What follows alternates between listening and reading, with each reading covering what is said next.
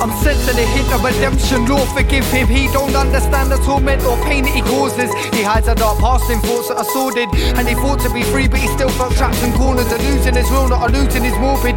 Confusion's how he feels that they're talking. You'd think he heard the footsteps walking, muddy language he performing, and it could be something to do with a broken household that he was born in. Sometimes in his head he hears the voices calling, and he don't got a Walkman, so it's not the music. Music, he's treated like a shadow,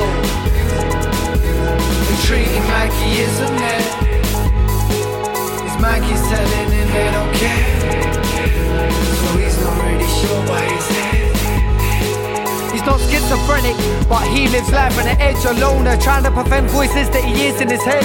And his mind ain't clear as in need of attention. When he looks into the mirror, staring back of his pale white features, black heads along with a bad complexion. Others look down on him in a bad light, like he leads a bad life. But it's not that he's a good lad, really. He's just a little different from the rest. He don't wanna fit in or be in with the in crowd. He can't help himself on with the razors. He's dicing with death fighting with a little voice in his head. He's treated like a shadow.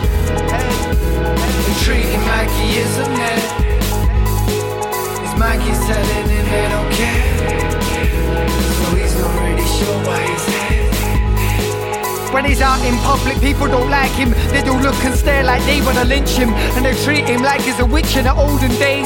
By the look in his eyes, you would think that he's cursed. But I don't mean swearing, it's tearing us out right apart in his chest. That they won't accept him, even the parents neglect him. He ain't even got one ounce of respect inside him. By the way society do when a shirk and disdain him, do you really blame him? Only the Lord up there in the sky can save him. So he waves his hand in a goodbye gesture. He don't wanna. Be here no more.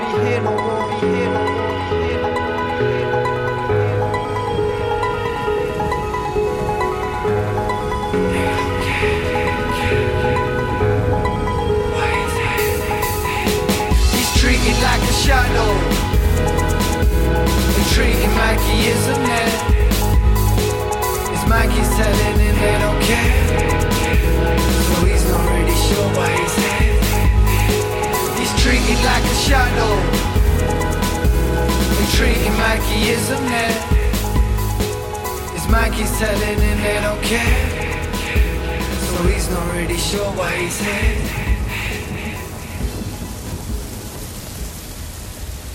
God, I need to talk to you.